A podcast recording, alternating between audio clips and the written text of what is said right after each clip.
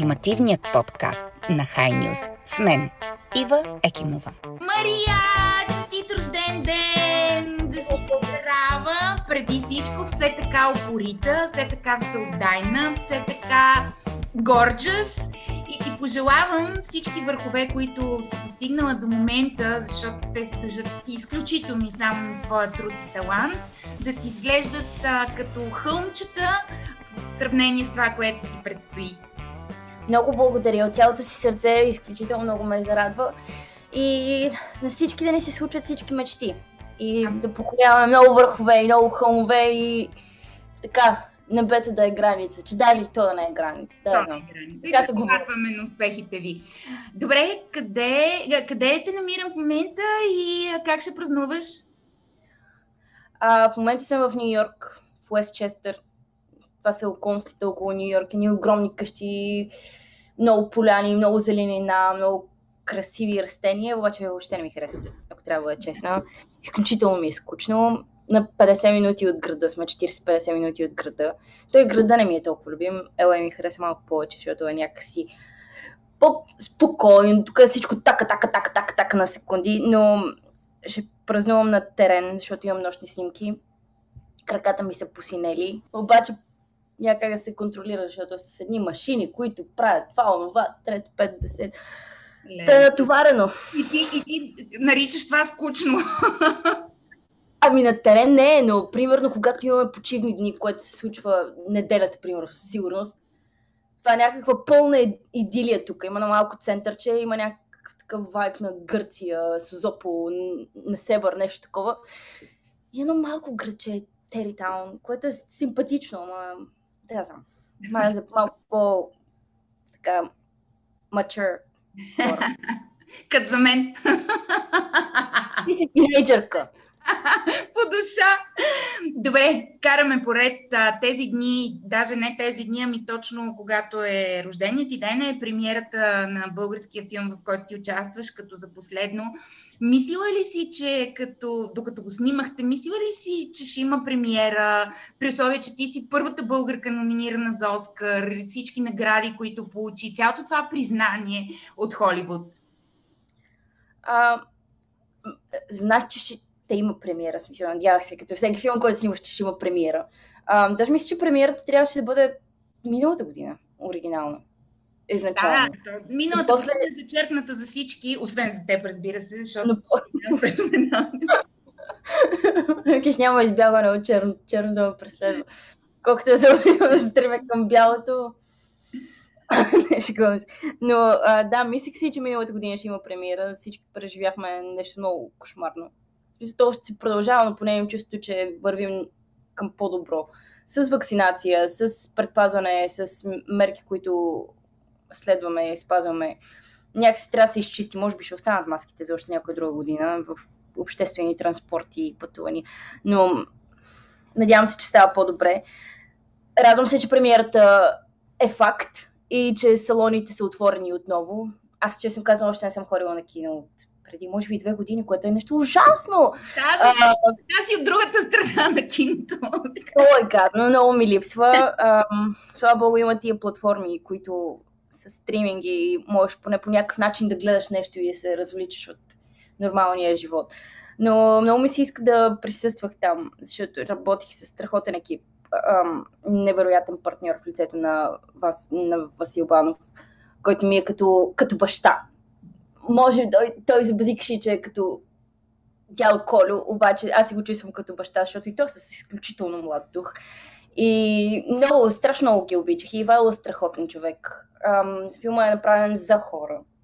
А, няма някаква жестока претенция, че това е само арт кино или това ще вкара някакво такова голямо съобщение, което ще промени света. Да, ще промени, малките неща променят света. Малкото камъче обръща колата.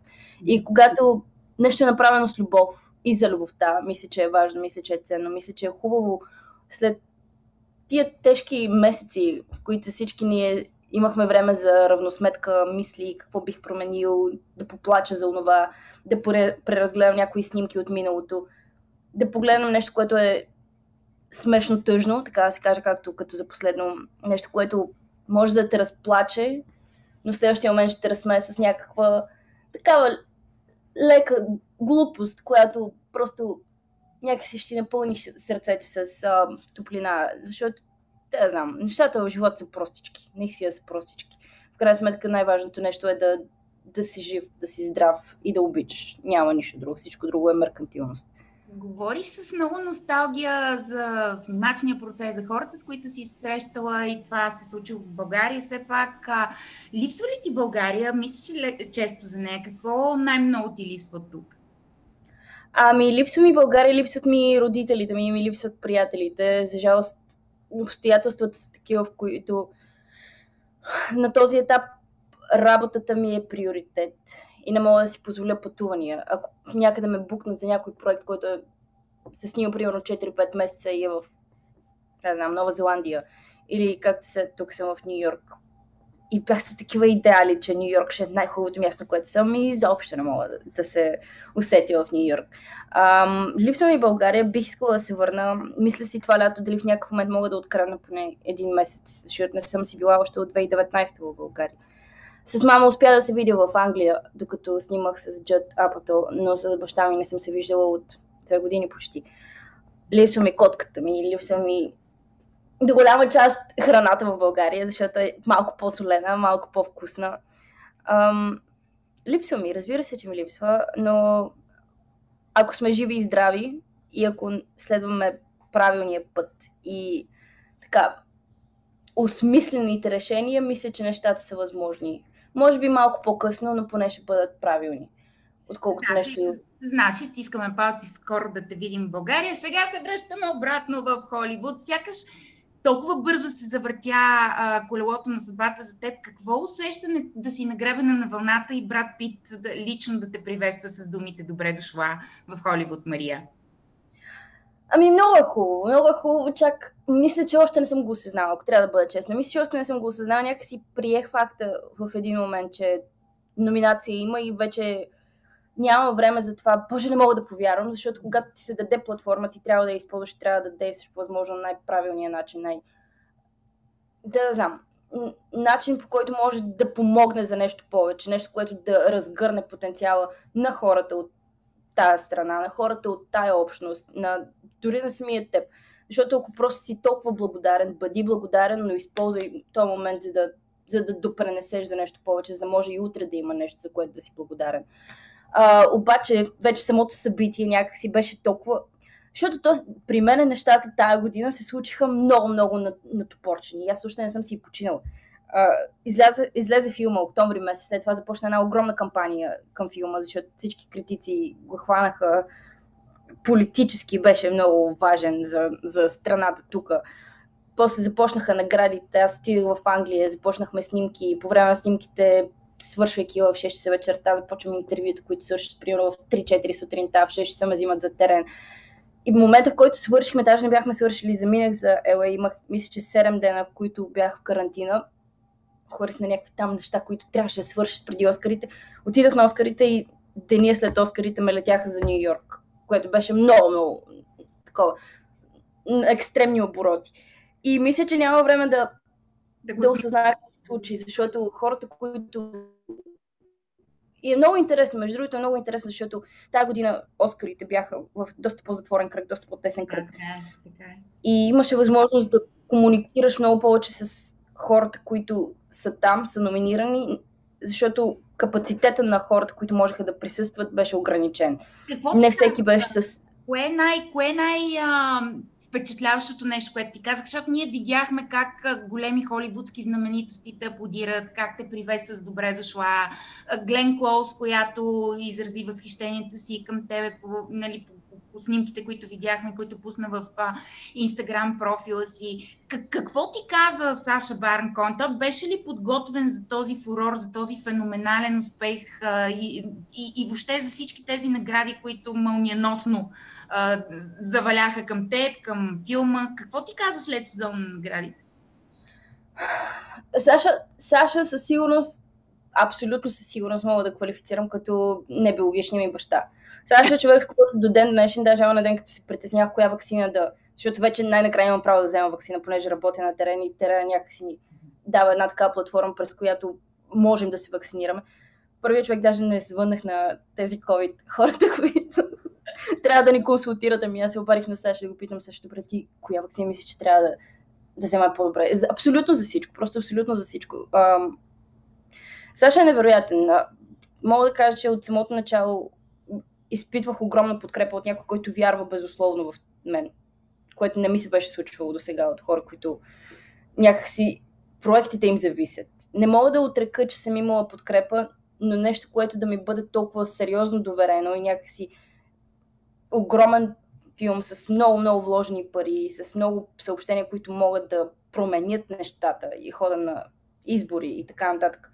Някой, който да ти вярва за нещо, което до сега не си правил, аз не бях снимала комедия, не, в смисъл, като за последна е комедия, но и двамата с Васил Банов, например, сме изключително драматични персонажи. Има такива смешни, нелепи ситуации, в които попадаме, които са забавни, но комедиен образ не бях правила до момент. Саша е страхотен. Саша знаеше от самото начало, че може би ще стигнем до, до някакви награди.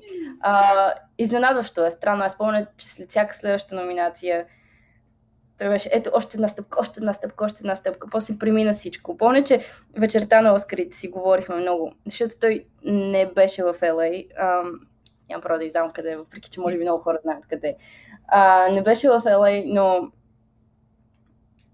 връзката ни продължава да съществува, както и с невероятната Айла. А, защото Айла пък е като, да, знам, като... Тя е толкова финна и мъничка, че някакси ми е грешно да кажа като майка. Затова бих я нарекла като по-голяма сестра.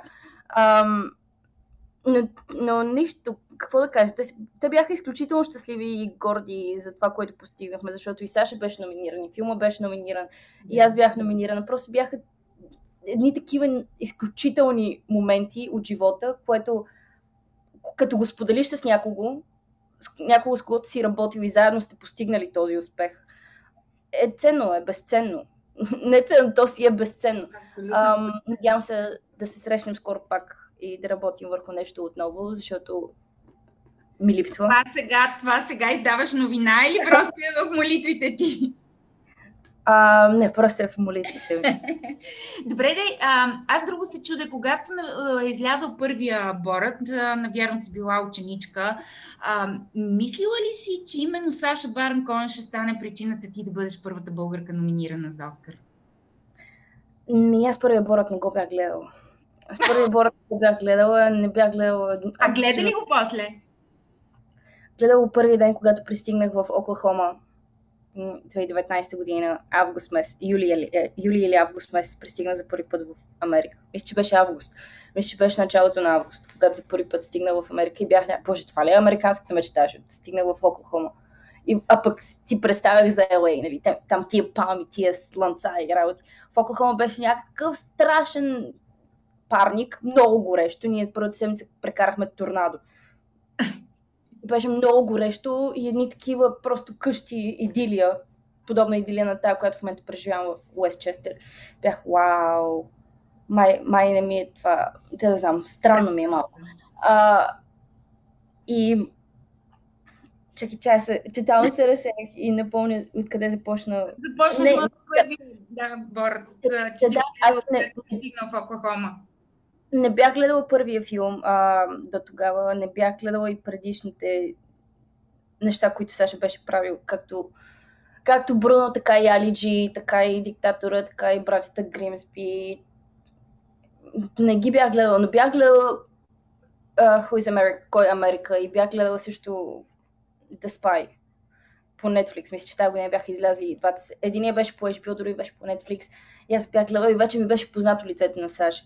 А, но помня, че на първия кастинг ам, това беше по времето, което снимах като за последно и още един български филм, който е продукция и надявам се скоро ще излезе, за който също съм изключително ташена. Ам, заради съобщенията, които има вътре.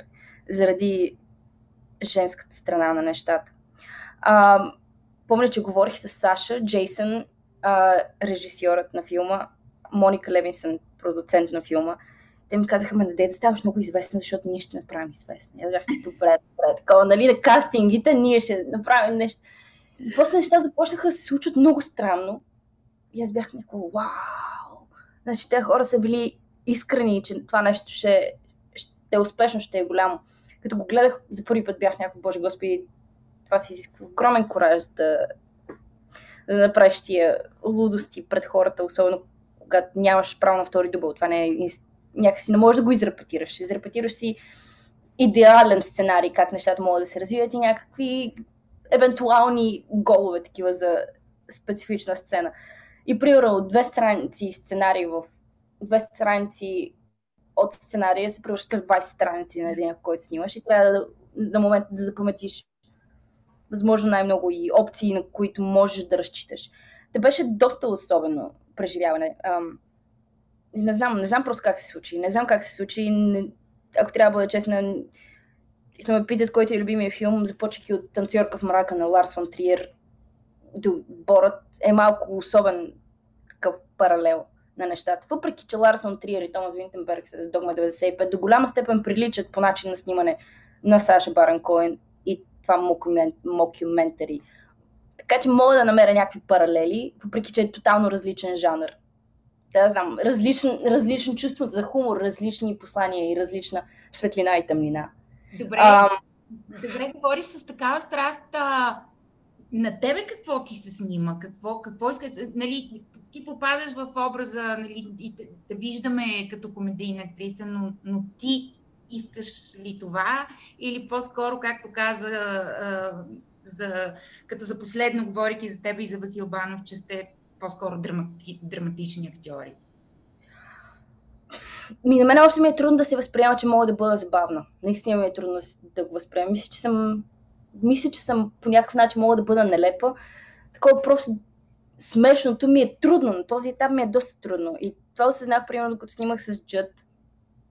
Всички, всички актьори бяха изключително тренирани комедийни актьори. Като се почваш от Лесни Мен, през Деви Духовни, през Педро, който, примерно, в жената, че да прави нещо изключително смешно.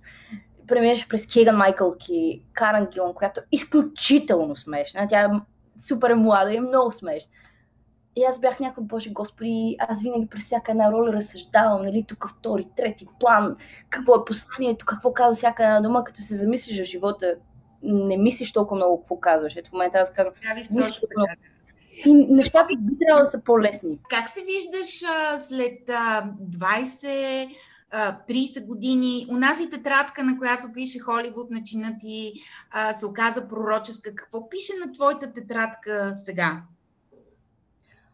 Ми, чакай да видя какво пише. Защото аз имам тефтери навсякъде постоянно. Да знам, има уроци, има цветя вътре, такива неща, които си... Хербари, направо си хербари. Винаги си правя хербари от всякакви неща, от всеки букет, пример, който получа, си откъсвам по едно цветница и си ги запазвам.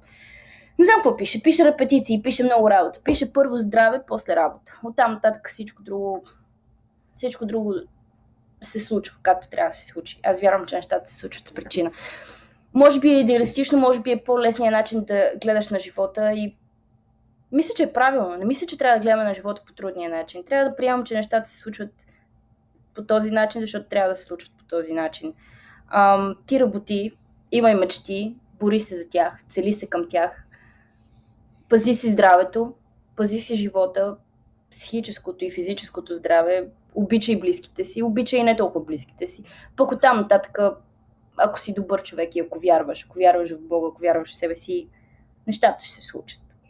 Ти, твоя продуцент а, и партньор, и както го наричат а, тук а, откривател Юлиан Костов, а, винаги говорите за мечтите, винаги говорите за подкрепата, винаги говорите за това, което каза току-що за благодарността и това да се съхраняваш. А, а, но вие постигнахте неща, които съвсем до неодавна звучаха като научна фантастика. Каква е тайната и какво предстои? Ам... Много е хубаво, че с Юлиан се срещнахме. С Юлиан се срещнахме по начин, по който аз бях малко скептично настроена, защото бях хм, малко звучи абсурдно. Кастинг през Фейсбук за огромна продукция. Той беше публикувал нещо, понеже познаваше кастинг режисьорът, тя го беше помолила за помощ. И той, понеже е изключително чисто сърдечен и отворен, беше го публикувал такова публично във Фейсбук. Който принцип, имайки предвид съществото на филма, сега като се замисля, е било нещо толкова рисковано, но и той самия не е знал за какво.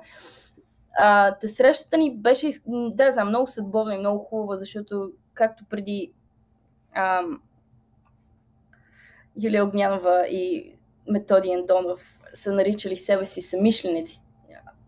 Така някакси чувствам, че с Юлиан сме самишленици в тема кино, защото искаме да отворим границите и платформите за, за хора, които не са репрезентирани достатъчно в западното кино, хора, които са от източна Европа, когато след студената война и след Втората световна война нещата се затварят кардинално и някакси все още не можем да излезем от, от тези рамки на това източно европейско кино до там. В смисъл, евентуално ако стигне до някои европейски фестивали, това е огромен пробив, който наистина е. Но хората са талантливи и способни и някакси просто не ни е даван шанс да се докажем. Самия факт, че някой се опитва да, дори да говори на чужд език, това е втори език. Маса американци не говорят никакъв втори език. Всички източноевропейци и европейци с акцент все пак говорят техния език. Това е втори език.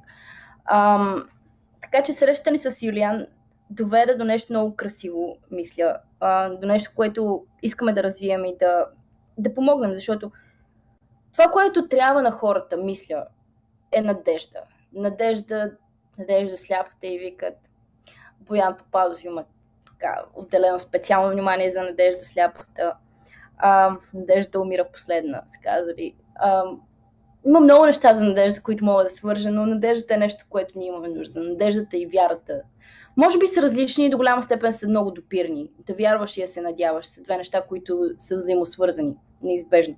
А, и някакси, ако ние можем да дадем това на хората, това ще допренесе за самочувствието. А самочувствието ще допренесе за за, да знам, за този риск, който трябва да поемеш. Защото за да постигнеш нещо, за да спечелиш нещо, ти трябва да рискуваш. Ако седиш в тия златни среди и неща, които не могат да те, да, знам, не могат да те накарат да се докажеш, няма как да просперираш. Трябва да поемеш риска, трябва да, да се пробваш, трябва да се осмелиш, трябва да дръзнеш. Да дръзнеш да, да постигнеш мечтата си. И, и затова сме си говорили и продължаваме да си говорим. Как можем да развием нещата, какво можем да, да направим повече, какви платформи можем да отворим, какви копродукции можем да създадем, кои хора можем да привлечем към нас, кои хора можем да, да, знам, да се допитаме до с цел развиване на, на тази индустрия, на тази индустрия, която на този етап не съществува от такава степен. А трябва да започне да съществува, защото всички сме свидетели на това, че света вече не е окей okay с дискриминация, света не е окей okay с дискриминация върху жени, света не е окей okay с дискриминация върху ам, националности, ще... националности, религии, сексуална ориентация, ам, цвет... цветнокожи хора, хора с, от различни етноси, етнически бекграунди. Това не е окей. Okay. Просто не е окей. Okay. Хората са готови да се да възстанат срещу това. Помня, че покрай Оскарите даже си говорихме с, с Габи, Габи, която е Her, и която спечели тази година Оскар, която ми е една от новите, така се каже, приятелки че нашето поколение, някакси надявам се, поколението на Дара, твоята прекрасна млада звезда, е готово да демант не, това, че не съм съгласен. Не съм съгласен и това няма да просъществува. Затова вече е време ние с Юлиан да си мислили, а, че ние трябва да деманднем това развитие и, и тази платформа да се, да се установи, да се прокарат тия граници, да се прокарат този път, защото е време, просто е време. Вие вече написахте първите страници на историята с твоя пробив. В България постоянно се появяват обратна връзка от актьори от славянски или балкански происход или източноевропейски происход в Холивуд, които дълги години не са могли да пробият, а сега имат кастинги, викат ги на кастинги, успяват така, че вие наистина пишете в момент историята и ти наистина ще останеш в историята като първата българка номинирана за Оскар, което е огромно вдъхновение за, за, за хиляди, хиляди, стотици хиляди млади хора, които искат да а, да сбъднат мечтите си. Независимо дали тези мечти са свързани с Холивуд или са свързани с, а, с нещо различно от а, голямото кино и с нещо различно от а, изкуството, ако щеш. Е, разбира се. Е, не е само за изкуство. Не е само... Аз мога да говоря предимно за изкуство, защото знаеш какво си мисли наскоро, че ако, примерно, аз не се занимавах с кино или с театър, аз буквално не съм квалифицирана за нищо друго. На мен това ми е, може би до някаква степен с флейта, но флейтата ми остана втора специалност от седми клас. Това е като съм била на 13-14 години. Така че аз физически реално не знам какво мога да работя друго, освен ако не е изкуство. Затова си позволявам да говоря предимно за изкуство, защото да, там няк... има, има млади хора, които учат математика, които се интересуват от космически науки и вашия пробив и, и, и постиженията, твоя личен, който е функция на, на, на личността ти упорство, талант и труд, а, а, може да вдъхнови едно момче, което иска да работи с Илон Мъск, например. И, и, и, и това е ужасно важно за младите хора, че наистина а, им вдъхвате тази надежда, за която говориш и увереността да преследват мечтите си, да се трудят и да бъдат опорити. Защото ти стигна до Холивуд благодарение на, на ясното си съзнание и упорство, че искаш това. Нали така? Разбира се. Ами да, да, въпреки, че точно това си мислех наскоро, че някакси колкото повече порастваме с години, толкова повече и предразсъдъците ни порастват, за съжаление. Но предразсъдъците как могат да те предпазят от някакъв грешен ход, така и могат да те ощетят от някакъв правилен. А, и затова някакси не трябва толкова много да му се мисли. Когато имаш някакъв инстинкт, инстинктът ти много рядко би те подвел. Сърцето ти някакси знае какво искаш. И ти трябва да му се довериш, трябва да вярваш, трябва да работиш, трябва да се бориш. И трябва да вярваш в мечтите си, защото аз си зарязах мечтите за Холивуд, може би, когато бях тинейджър а, и си казах, боже, това няма как да се случи. Не се е случило до сега. Само защото нещо не се е случило до сега, не значи, че не може да се случи. може да се Само защото не сме виждали нещо, че е станало. Не трябва просто да повтаряме. Нали? Той има и такива поговорки, че отиди някъде, където ще оставиш следа. А сега видя ли, че се случи? Колко ти да не вярваш, че се случи? Нещата се случват. Нещата се случват на хора, които вярват, на хора, които работят. Разбира се, трябва да работиш. Просто празни мечти и просто искам, искам, искам, искам, може би няма да допренесе толкова за постигане на мечтата. Трябва, разбира се, да положиш достатъчно работа. Ам, но ти трябва да имаш тази искра в себе си, че си способен че, и че това е което искаш. Кол, а, и че може да се постигне. В пътя до Холивуд колко ти беше трудно и кога ти беше най-трудно да поддържаш тази искра запалена? Да, знам. Може би... Не знам. Аз си мислех за Холивуд, когато бях тинейджър. Тогава някакси мечтите ми бяха възможни. И помня, че слушах Джонас Brothers, LA, LA, бе. И се хирих такова. Ми беше много забавно. Се виках, боже, аз ще отида един ден. После поотраснах малко и погледах, че не е възможно. Може би не е възможно. Трябва да бъда реалист. И си казах, трябва да вляза в надпис. Подготвих се като машина. Ходих на уроци, консултации. Имах, примерно, ако трябваше един драматичен монолог, имах подготвени пет. трябваше един комедиен, имах пет. Имах по, от всичко по няколко пъти. Тако, сигурност. И отделно, ако евентуално не се случи тази година, защото много често не се случва. Да имам възможност да бъда в София, да хора повече на театър, да разглеждам повече различни постановки, да гледам повече различни постановки, да чета повече различна драматургия. А, кандидатствах в журналистика в Софийския университет на предварителен изпит и влязах там, обаче някакси исках, исках си надпис. После влязах в надпис и нещата те поеха. Бях в страхотен клас с много-много талантливи хора, хора с много силни характери. Ам, с студентите ми бяха невероятни, много-много талантливи. Ето, примерно, тази година се доказа. Те взеха вече и как. Да, доста награди, да. А, така че много хубаво. По принцип беше много хубаво, но тогава може би се разклатих най-много, че... Защо? Кое те, кое те накара да се разколебаеш? Ами защото знам колко е трудно. Знам колко е трудно и как вероятно за артист се изисква да работи и на второ място. Изисква се да работиш в нещо, което не не ти е мечтата, но просто някакси ти трябва финансово ако си, спо... ако, да знам, ако някакси си късметлия, можеш да отидеш на щат. Можеш да отидеш на щат и да имаш щатна заплата. Аз помня, че си говорих с Юлиан, примерно покрай кастингите. Това беше точно когато завърших надпис и бях.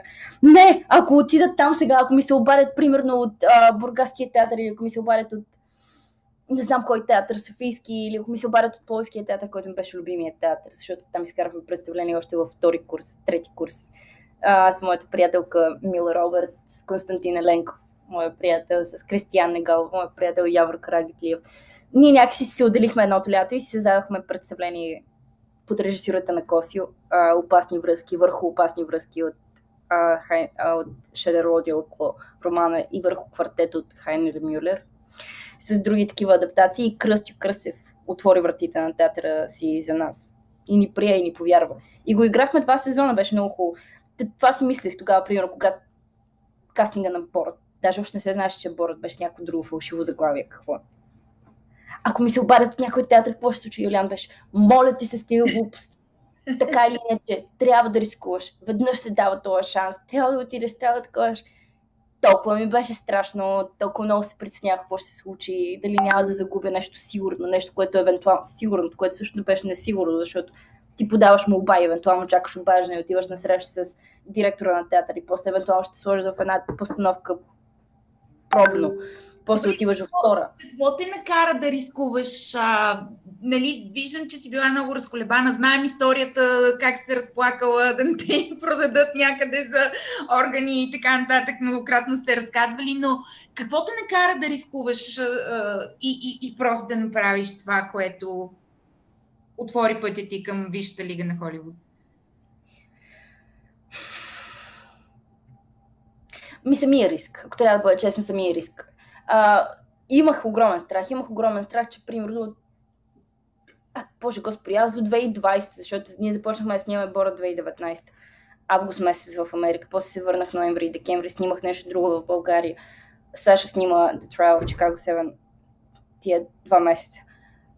Тия два месеца, примерно, аз не бях сигурна дали ще ме върна за втори път. Бях предубедена, че може би е било още един кастинг просто в Америка. И може да не се върна пак, защото мисля, че няма дори договор подписан на този етап. И вече като се върнах в Америка, помня, че около коледа имах възможност да, да се срещам за щатове на театри и бях дали да не подпишем, пък ако подпишеш оттам нататък не можеш да тръгнеш. И някакси не е правилно, не е, не е възпитано да ти се даде шанс, който се дава трудно. Но риска, със сигурност, поне това не, не бях изгубила. А, желанието за риск, желанието да, да живееш на ръба, в рамките на разумното, някакси на отговорното, защото имаш отговорности. А, но риск за това да, да спечелиш, защото 50 на 50, винаги е 50 на 50. Пък и даже може би не е 50 на 50, може би 80 на 50, защото евентуално ако загубиш нещо, така или иначе вече си го загубил, като си приел факта, че няма да отидеш на кастинг или на нещо. И затова винаги съм искала да рискувам, винаги съм искала да, винаги съм обичала да живея в крайности, на крайностите. Златната среда ме е плашила много повече, отколкото риска. Не, някакси не мисля, ще да вярвам, че златната среда е златна. Крайностите са някакси са ми по-златни. Не за всеки. Тоест, а, а, когато рискуваш, в този случай печелиш, а, трябва ли да имаш а, определена подготовка, за да поемеш всеки риск? Който и да е риск, в каквато и да е сфера? Ами трябва да имаш подготовка. Трябва да имаш подготовка, че Помниш, знаеш, знаеш ли какво се беше случило? Помня, че покрай кастингите на една копродукция, българо-австралийска копродукция, Калинка, който е много хубав проект, ам, новела, късометражен, такъв 20-30 минути, с много силно съобщение, ам, много тежък филм. Един от партньорите ми, с когото трябваше да, да каствам, ми беше казал, отиваш на кастинг с идеята, че отиваш като на казино а, отиваш с пред, представата, че ще загубиш. Така че някакво да загубиш. И дълги години не можех да разбера какво се опитва да ми каже и до ден днешен още мога да разбера какво се опитва да ми каже. А, но някакси може би трябва да имаш подготовката, че нищо не е на всяка цена. Мечтата ти е на всяка цена, да. Работата ти трябва да е на всяка цена, но неща, които не зависят от тебе, ти няма как да... Не трябва да си го слагаш това нещо. Не, не, някакси не, не е окей. Не е окей за теб самия. В смисъл можеш, но само на себе си ще навредиш, само себе си ще разстроиш. Затова трябва да, трябва да бъдеш а, подготвен, че може да не се случи, независимо колко си талантлив, независимо колко си подготвен, независимо, особено, например, отново казвам, че говоря предимно за изкуство, защото това ми е квалификацията и за други неща не разбирам, но то, нещата са еднакви за всичко. Но, примерно, в изкуството, колкото и талантлив да си като актьор, понякога ролята просто не е за тебе. И трябва да го приемеш. Вярваш, това е кастинг. Вярваш ли в а, максимата, че късмета идва при подготвените?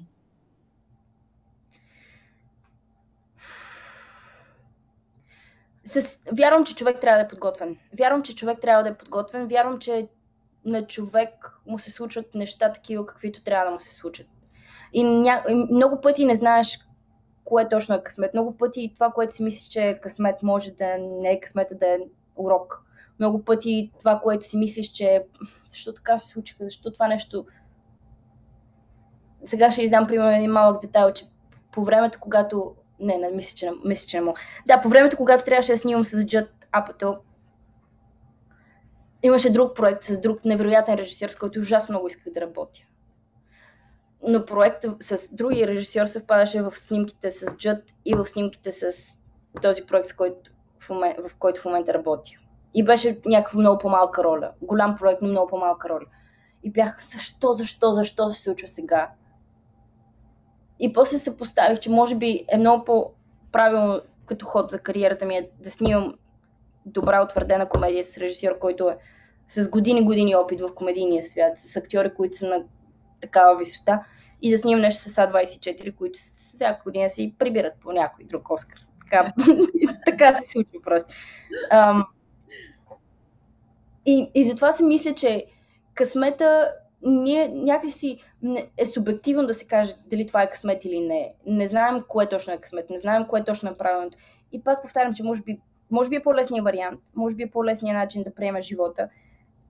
Но това е моят начин и искам да вярвам, че нещата се случват както трябва да се случат. Те не са, не са случайни. Всичко е някакси предварително написано, затова знаеш какво искаш, затова някакси ти е кодирано в така, не знам. Знанието, в интуицията, в сърцето и душата, според мен. Да, но със сигурност трябва да бъдеш подготвен, трябва да бъдеш подготвен. Ти дай всичко от себе си, защото пък случи ми се онзи ден, наскоро тря, ам, трябваше да отидем с колегите ми в един, на едно много готино място, в един веселителен парк. Обаче на други ден беше, беше някаква много сложна сцена и се чуих, боже господи, искам да се подготвя, те също са на терен. И бяха, ма защо, дали да не отида, дали да не отида, дали да не отида. И си казах ми, не, ако примерно отида и после имам време дори да го прочета, ако на следващия ден не ми се получи сцената, ще обвинявам себе си, че не съм се подготвил. Затова някакси, не знам, всеки решава за себе си. Но при мен подготовката е изключително важна и предпочитам да, да си направя това, което се изисква от мене. Оттам нататък, ако ми остане време за нещо друго, а, тогава да, да се забавлявам и да си изкарвам готино и да бъда подготвена. Това, което се изисква, прави каквото трябва. Баща ми от малка ми повтаряше, прави каквото трябва, пък да става каквото ще. Ти, Между всичко вчера дъщеря ми, ми го каза това и аз бях такава Вау, откъде е толкова мъдрост в тази малка 19 годишна главица. Да поговорим за Мария Бакалова а, извън а, Оскар церемонията, извън а, екрана, извън а, а, всичко, което толкова шеметно и динамично се случва с теб. А, какво не знаят хората за теб, а би искала да научат? Ми, честно казвам, не знам. М- не знам какво не знаят и какво бих искала да научат. Бих иск... Това, което вярвам, аз така, за съжаление си го заявявам много откровенно и много открито. Ам, всичките ми мечти и всичките ми идеали си ги казвам така в прав текст. Нещо, което не ми е окей, okay, също си го казвам. А, понякога не ми помага, но поне ми е чиста съвестта, че си го казвам. Не знам, май не съм и толкова интересен човек. Аз не съм много, да знам. Обичам да си прекарвам време затворена вкъщи, да си чета книжки, да си гледам филмчета, да излизам с по един-двама приятели. Не ми е много готино да съм в огромни компании, не ми е забавно. Някакси чувствам задължение, че трябва да обърна внимание на всеки. Някакси не, не е възможно, когато хората са повече. Не знам, може би може би не съм и... Да, знам. не, не, не съм и толкова... Вау, вау, вау, вау! Тия екстремните неща са ми по-скоро пред камера. В живота съм си малко по... така... лежерно. Ам, не знам какво може да знаят. Каквото мога... Не се сещам, не се сещам някой да те е питал за а, ежедневните ти ритуали за красота, защото това беше супер шеметен сезон за тебе. Ти, ти, ти постоянно говориш за това динамично ежедневие, в което живееш. Успяваш ли си откраднеш време за релакс?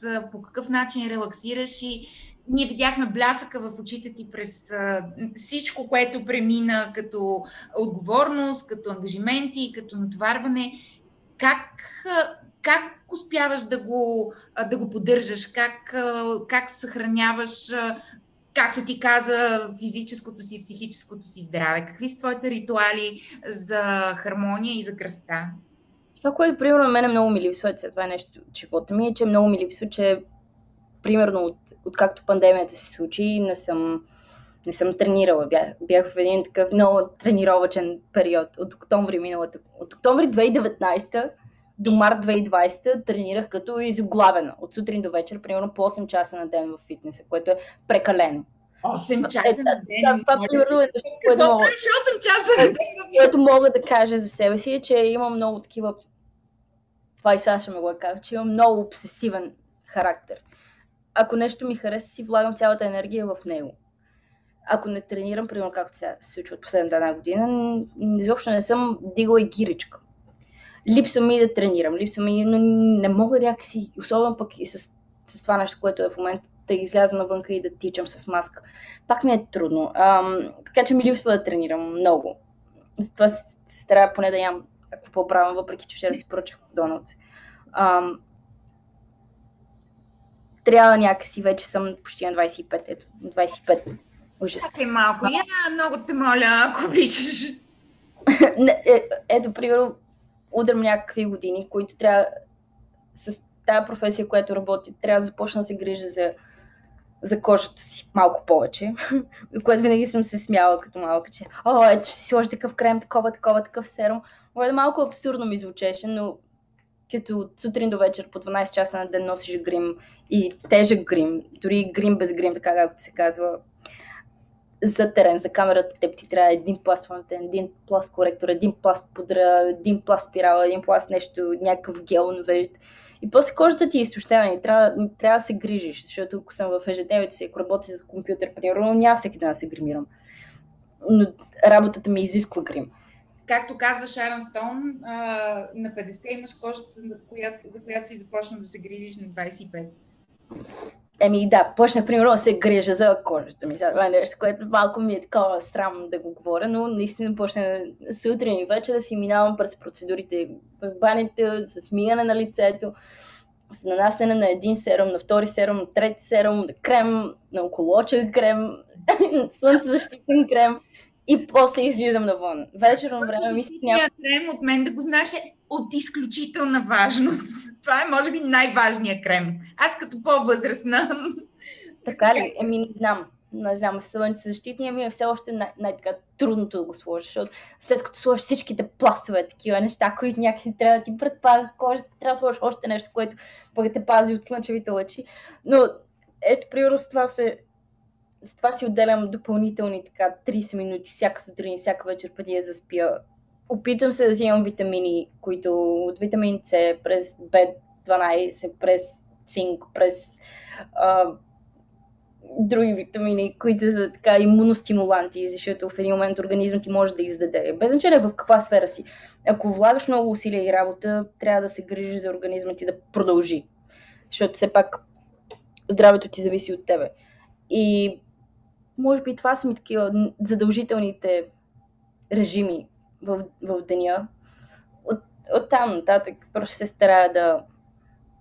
Не, ако трябва да чест, не мога да се старая да си почивам. Не мога да се старая да си почивам. Ако имам свободно време, няма да си легна да спя. Не ми... Е- Какво ще правиш? Ми гледам филми. Гледам филми. Гледам филм, Последният филм, който гледах, ам, последният филм, филм, който гледах, беше Those Who Wish Me Dead, новия филм с Анджелина Джоли. Който беше интересен, не ми е, така да се каже, най-любимия филм, но беше нещо, което трябваше да се види. Сега трябва да гледам Круела днес. След два дни започва, не след два дни, мисля, че друга, след две седмици започва Трибека филм фестивала и мисля, че ще ходя там да погледам малко добро кино, защото е в Нью Йорк. А, но вчера, примерно, изгледах Mare of Easttown и бях много щастливо изненадан, че е много готин сериал и Кейт Уинслен просто прави жестока роля. Тя за всеки един кадър нещо много, много, много пластово, много красиво. И много, много ми хареса, че е такова непредсказуемо. Но можеш да, можеш да разбереш защо са взети ти решения, защо някой е поступил по този начин. Та тия са ми двете последни неща, които съм гледала последните 2-3 дена. В момента се опитвам да изгледам сериалите на колегите ми, с които работят тук. Единия е индустрия с Hala, а другия е Generation с Chase. А, и, две, и, и двете момичета са страхотни, такива млади таланти, които предполагам, че след 10 години просто ще гърмят жестоко. Защото са много, много талантливи и много интелигентни. А ти къде се виждаш след 10, 20, 30 години? А, като локация нямам никаква представа. Не питам а... локацията, локацията е ясна. Къде ти иде по света? Като локация нямам никаква представа. Къде ще е? виждам се, надявам се да съм здрава. Надявам се близките ми да са здрави, мама и тата да са здрави, приятелите ми да са здрави. Надявам се да имам работа. Просто за това се надявам много. Може би след 10 години, примерно, бих била щастлива да, да си имам детенце. не знам начин, защото не съм ам, не съм си намерила бъдещия мъж. Така че не съм сигурна как ще, как ще се появи това детенце, но надявам се, че ще се появи след. Чакай малко сега. Това е а, появи и, и бъдещия мъж и съответно детенцето. Наистина ли мечтаеш за дете, за семейство? Не е ли това в противоречие с... А, О, не. Защото нали, ние сме свидетели на много холивудски и бракове, и а, партньорства интимни, които се разпадат а, е, поради а, многото ангажименти, многото работа. Другата голяма стигма върху живота на жените в съвременността е точно това нали, избора на жената дали да продължи а, в професионалния си път или да се отдаде на майчинството. Ами, аз вярвам, че можеш да постигнеш всичко, което искаш да постигнеш.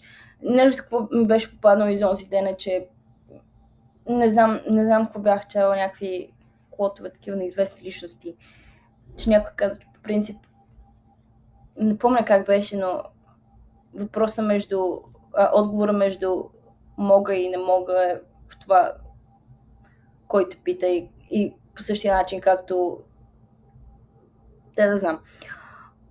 Моженето и неможенето са въпрос на личен избор. Можеш да постигнеш всичко и това, че примерно жената може да бъде и майка и да има изключително успешна кариера. Хора, примерно като Айла, за чието личен живот по-мога да кажа, че съм имала наблюдение, защото с Саша са заедно от дълги години. Е страхотен родител и си изключителен актьор. И, и тя, и той. Така че нещата са възможни, но да, искам да имам семейство. Разбира се, искам да имам семейство. искам да работя. Затова казвам след 10 години. Примерно до 10 години предимно работата ще ми бъде приоритет. И трябва да си позволя да пътувам тук и там, тук и там, тук и там. И после в един момент може би по-скоро да се заземират някъде. Но пътуването ще е част от живота ми, въпреки че изобщо не обичам да пътувам. Аз не съм от е, хората, които... Стига, как може да го кажеш, си постоянно на път? не, не, не обичам да пътувам. Това е нещо, което хищно ми е приятно да пътувам. Изобщо не всеки път получавам някаква паника, така, когато трябва да почна да събирам багаж. Дори помня, когато бях в 12 клас и купих билети на мама и на тата да дойдат с мене в Дания. И вече като дойде момента за хорене в Дания, ужас, кошмар. Ма не се прибрах вкъщи до толкова късно, исках да седя навън, мисля, че бях с, а, с Мила или с кого бях някъде по НДК или по покойник. Бях, не, не искам да тръгвам. И сега всеки, ден, всеки път преживявам такъв кошмар преди пътуване, дори за екскурзия или за проект, за който съм така, страшно настроена, пак не ми е приятно, изобщо не ми е приятно да пътувам. Ам, но, но някакси е неизбежно. Трябва да се. Особено с твоята работа и динамиката на живота в момента. А, не, не ми е любимо. пожелаваш в, на финала на нашия разговор? Какво си пожелаваш а, за рождения си ден? Какво, какво искаш да ти се сбъдне? Ами те, нали, желанията не трябва да се казват. Оф, добре. не, не. А, тогава кажи какво ти предстои. Със сигурно си пожелавам, може би желанието ми е близките ми а, родителите ми, приятелите ми и аз да сме живи и здрави. Особено след тая кошмарна 2020, защото 2020 беше така епицентъра на COVID. А, мисля, че всички си давахме равносметка, че здравето е преди всичко. И здравето е най-важно днес, вчера и утре ще бъде най-важно. Това е констант. Ако си жив и здрав, всичко друго е възможно. Психически и физически здравето е най-важно. Пожелавам си да имам още повече работа, защото иначе не ми е много готино, почвам да си почвам, честно казвам, да се натъжавам, да се депресирам, да се агресирам, така че гледам да не оставам без работа. Пожелавам си здраве работа и оттам нататък, каквото сега покаже. Ще се старая да обичам и надявам се надявам се на любов, а, не на такова мъжко-женска любов, но просто на безкрайна любов. Вярвам в любовта, вярвам в любовта повече, отколкото вярвам в всичко друго.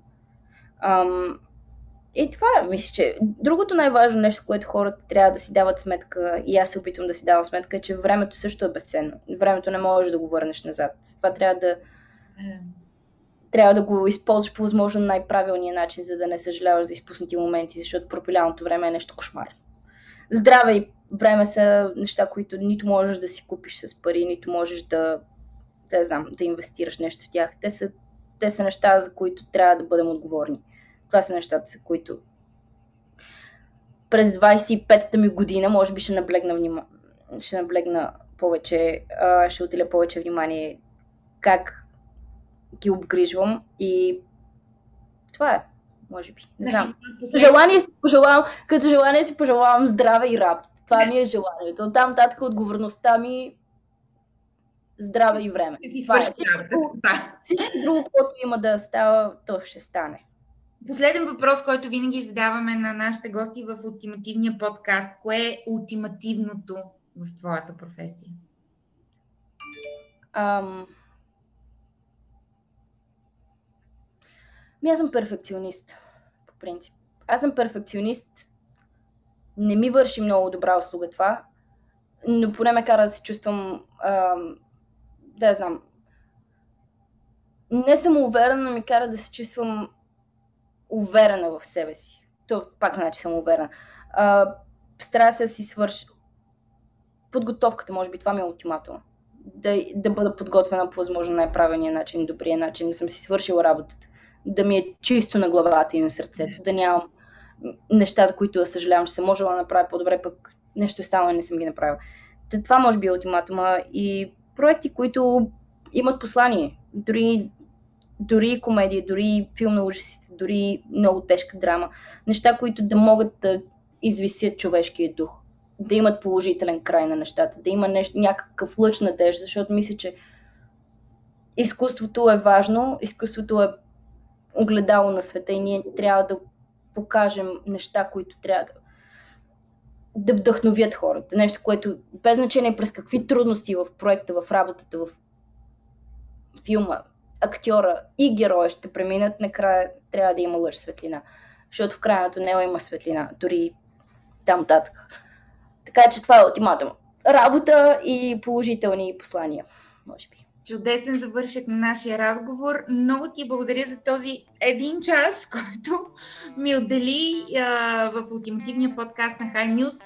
Знам, че отиваш на снимки. Благодаря ти цялото си сърце. Прегръщам те, целувам те и ти желая успех.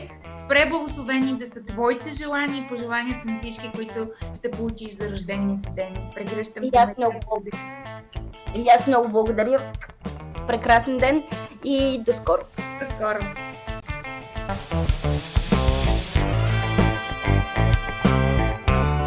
За ултимативният подкаст на High може да се абонирате в Apple Podcast, Spotify и SoundCloud, защото отговорите, които ще чуете там, са ултимативно откровени.